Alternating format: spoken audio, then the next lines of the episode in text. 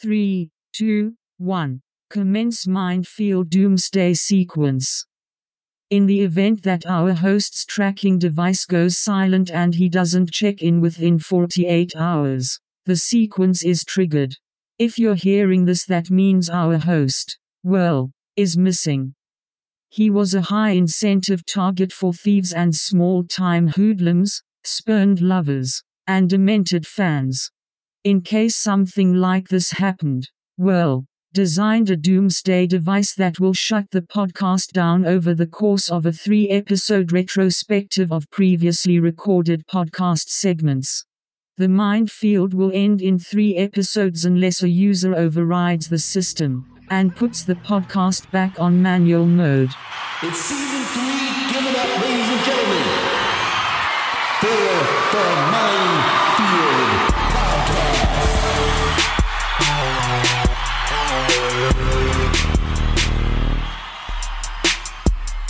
Seven, seven, seven, seven, seven, seven, seven, seven, seven, seven basketball players in a row. Insert automatic podcast segment 0127. Initiate. All right, so this is the uh, emergency podcast, take one, podcast extras, doomsday edition, I guess, just in case. You're going to count me in? This is basically, yeah, I'm recording it, but I'm we're we're we're storing it. It's archiving.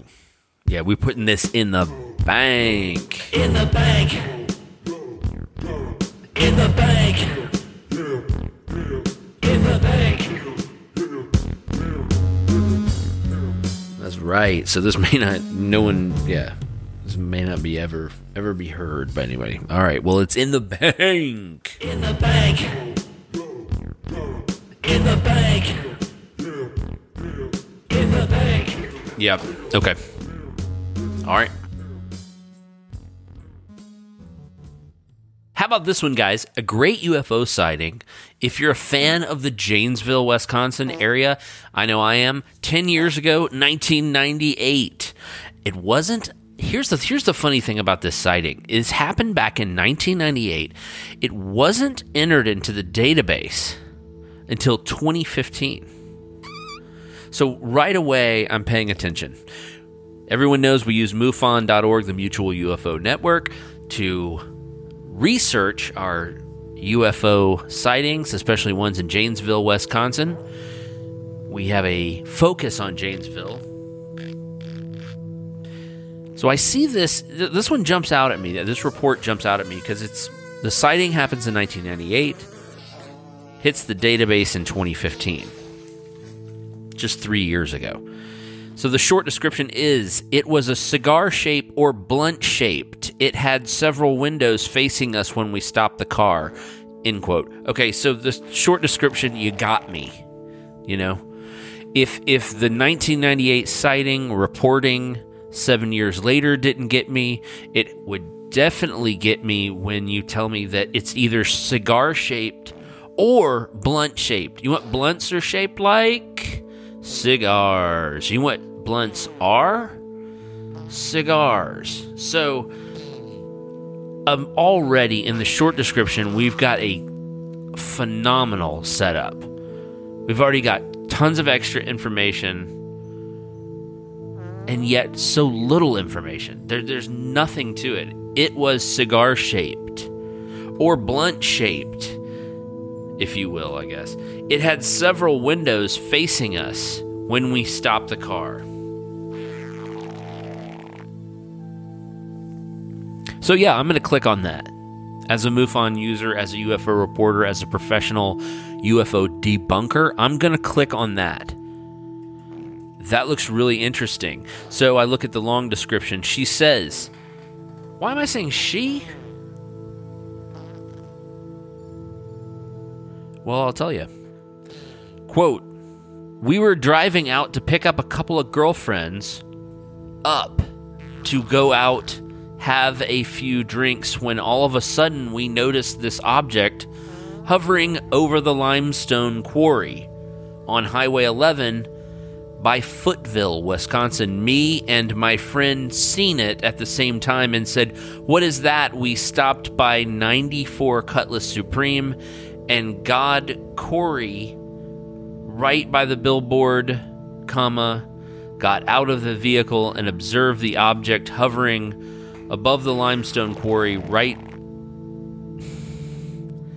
right by the it was there I say we washed it for bought B O U G H T 10 minutes and as quick as it was there was gone in a flash we went what the hell is that?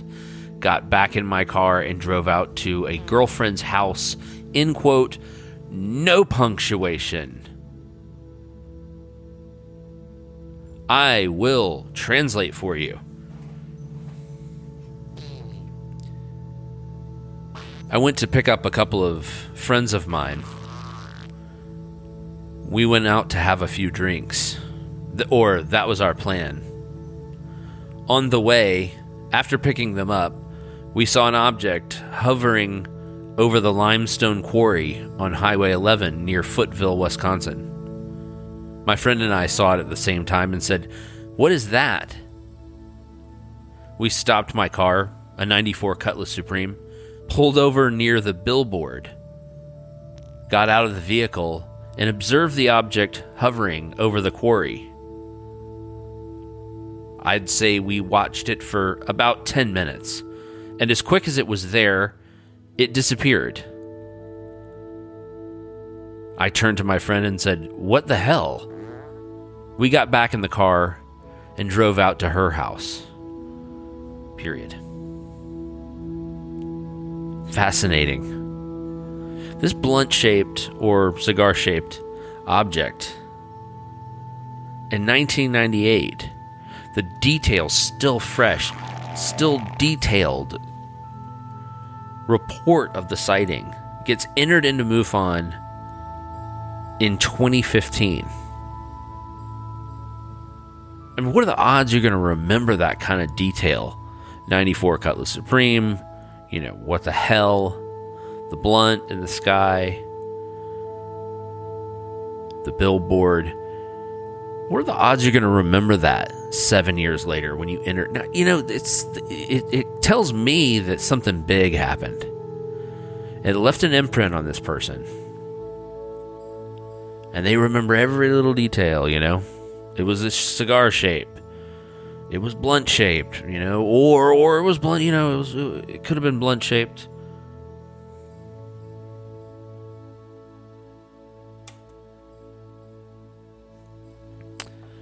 Story number two this week out of Janesville. Janesville, Wisconsin again. Every week we do UFO stories. And lately it's been all about Janesville, Wisconsin, a boomerang shaped object seen in the sky in April of 2016.